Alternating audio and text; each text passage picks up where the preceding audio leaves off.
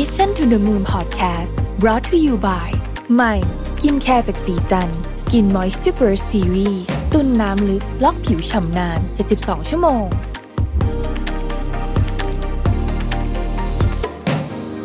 สวัสดีครับ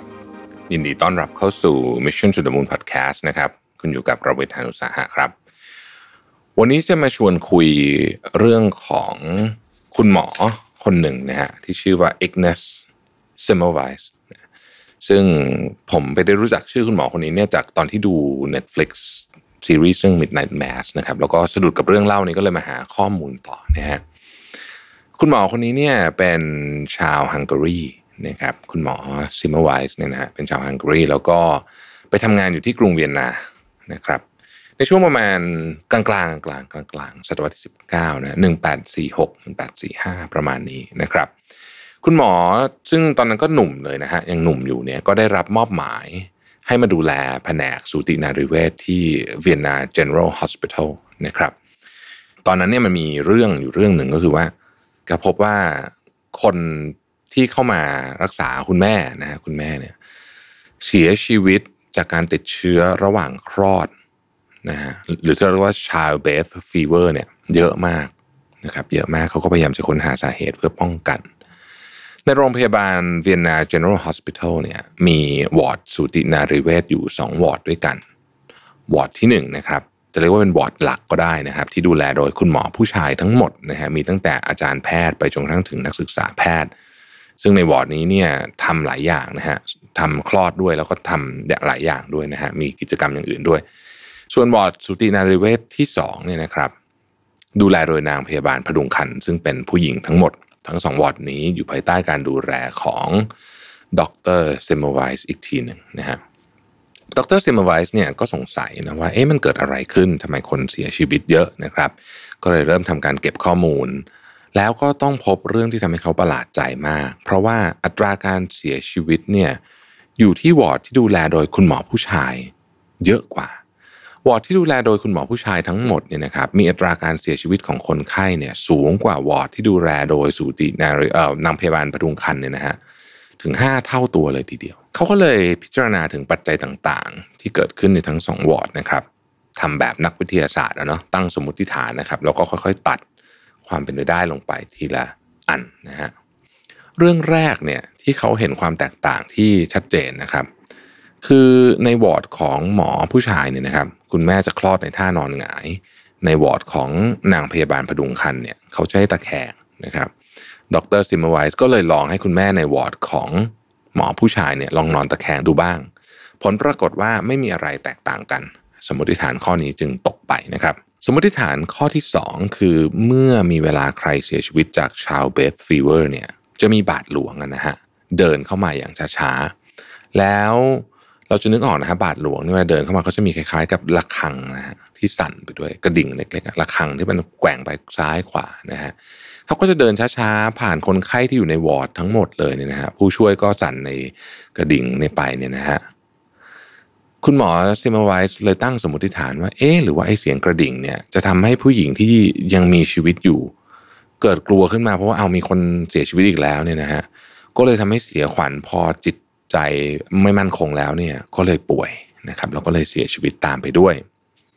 คุณหมอก็เลยลองให้บาดหลวงเนี่ยเปลี่ยนเส้นทางการเดินไม่ให้ผ่านเตียงคนอื่นนะครับพยายามไปให้สั้นที่สุดไปถึงเตียงคนที่เสียชีวิตเลยเนี่ยแล้วก็ไม่ให้ใช้กระดิ่งในวอร์ดผลปรากฏว่าไม่ได้เปลี่ยนแปลงอะไรนะครับ สมมติฐานนี้จึงตกไปในบันทึกทางประวัติศาสตร์เนี่ยบอกเราว่าคุณหมอซิมมาไวส์เนี่ยหัวเสียมากๆเลยนะฮะเพราะว่าเขาหาสาเหตุไม่ได้สักที ในระหว่างนั้นเองเนี่ยเพื่อนเขาซึ่งเป็นผู้เชี่ยวชาญด้านพยาธิวิทยาเนี่ยก็เสียชีวิตลงนะครับ ระหว่างที่คุณหมอเนี่ยกำลังเดินทางไปที่เมืองอื่นไปที่เวนิสนะฮะเรากลับมาก็พบว่าเอาเพื่อนที่ทำงานด้วยกันเสียชีวิตลงนะครับเขาก็เลยอาสามาศึกษาการเสียชีวิตของเพื่อนคนนี้ แล้วพบว่าอาการต่างๆเนี่ยเหมือนกับการเสียชีวิตของการติดเชื้อระหว่างคลอดเลย ดังนั้น childbed fever เนี่ยจึงไม่ได้เกิดขึ้นกับแต่คุณแม่ที่กำลังคลอดเท่านั้น แต่ยังเกิดขึ้นกับคนอื่นในโรงพยาบาลเช่นกัน อย่างไรก็ดีเนี่ยคำถามที่ใหญ่ที่สุด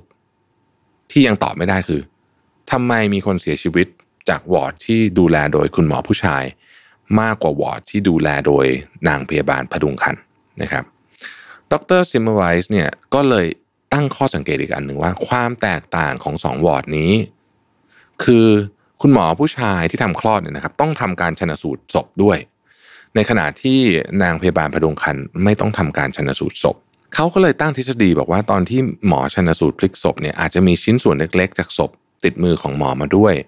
แล้วเมื่อมาทำคลอดผู้หญิงต่อ ชิ้นส่วนเล็กๆ เหล่านั้น อาจจะเข้าไปในช่องคลอดทำให้ผู้ป่วยเสียชีวิตได้นะครับ ด้วยความสงสัยเนี่ยเขาก็เลยให้เปลี่ยนกระบวนการล้างมือและเครื่องมือของทุกคนใหม่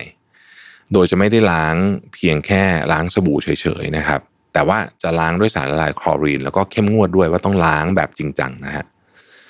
ในช่วงศตวรรษที่ 19 เนี่ยยังไม่มีองค์ความรู้เกี่ยวกับเรื่องเชื้อโรคมากนักนะครับแล้วก็ดรซิมเมอร์ไวส์เองก็ไม่ได้รู้เรื่องนี้เช่นกันนะครับ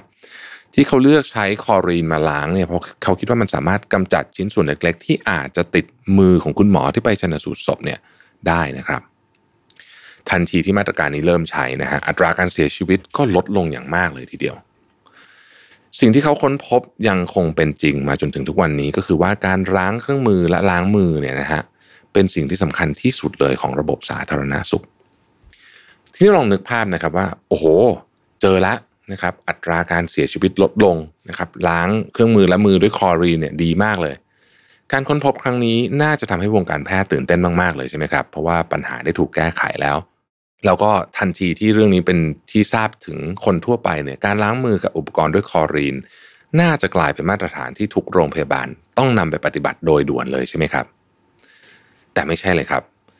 สิ่งที่เกิดขึ้นมันตรงข้ามโดยสิ้นเชิง ปรากฏว่าคุณหมอต่างๆ ที่เป็นวงการแพทย์ตอนนั้นเนี่ยไม่เห็นด้วยกับเรื่องนี้อย่างมาก โดยเฉพาะคุณหมอที่ทำงานอยู่ ในโรงพยาบาล เขาคิดรู้สึกว่าเขาถูกกล่าวหาว่าเป็นสาเหตุที่ทำให้ผู้หญิงเนี่ยเป็น childbed fever ดรเซมเมลไวส์เองก็เป็นคนตรงไปตรงมาพูดจาโผงผาง ดังนั้นเขาจึงวิพากษ์วิจารณ์เรื่องนี้อย่างเผ็ดร้อนนะครับ สร้างความไม่พอใจให้กับบรรดาผู้หลักผู้ใหญ่ แล้วก็คนในวงการแพทย์เป็นอย่างมาก ในที่สุดก็ถูกอำนาจของหมอที่ใหญ่กว่าเนี่ยสั่งให้หยุดล้างเครื่องมือด้วยคลอรีน แล้วก็ไล่ดรซิมเมอร์ไวส์ออก ใช่ครับ คนที่ทำให้ผู้เสียชีวิตลดลงมหาศาลเนี่ยถูกไล่ออก โรงพยาบาลแห่งนี้ก็กลับมาใช้วิธีเดิม ผู้เสียชีวิตยอดก็พุ่งขึ้นอีก แล้วก็ไม่ได้มีใครสนใจจะแก้ไขอะไร ดรซิมไวส์เนี่ยใช้เวลาหลังจากนั้นพยายามนำหลักฐานเรื่องล้างมืออุปกรณ์ไปแสดงให้กับโรงพยาบาลและคุณหมอทั่วยุโรป แต่ไม่มีใครสนใจเขานะครับ เขาเริ่มหมกมุ่นกับเรื่องนี้มาก ทั้งโกรธและผิดหวัง มันส่งผลเสียต่อเขาในเชิงจิตวิทยา มาก ๆนะครับ เขาเริ่มมีอาการทางจิตนะฮะในปี 1865เนี่ยเขาถูกนำส่งไปที่โรงพยาบาลจิตเวชนะฮะด้วยวัยเพียง 47 ปี แล้วในที่สุดเนี่ยในระหว่างที่อยู่ในโรงพยาบาลจิตเวชเนี่ยเขาก็ถูกซ้อมนะฮะถูกทำร้ายร่างกาย แล้วก็ติดเชื้อในกระแสเลือดเสียชีวิต มันเป็นเรื่องที่น่าเศร้ามากจริง ๆ เพราะว่านอกจากคนที่ทำถูก จะถูกขับไล่และไล่ออกไปแล้วเนี่ยพอเหตุการณ์มันมีหลักฐานชัดเจนว่าตัวเลขผู้เสียชีวิตในโรงพยาบาลเพิ่มขึ้นสูงขึ้นอีกเนี่ย คนก็ไม่สนใจอะไร เพราะยึดกับความเชื่อที่ว่าไอ้คอรีนี่มันไม่เวิร์กแม้ว่าหลักฐานมันจะตรงกันข้ามกันก็ตามนะครับ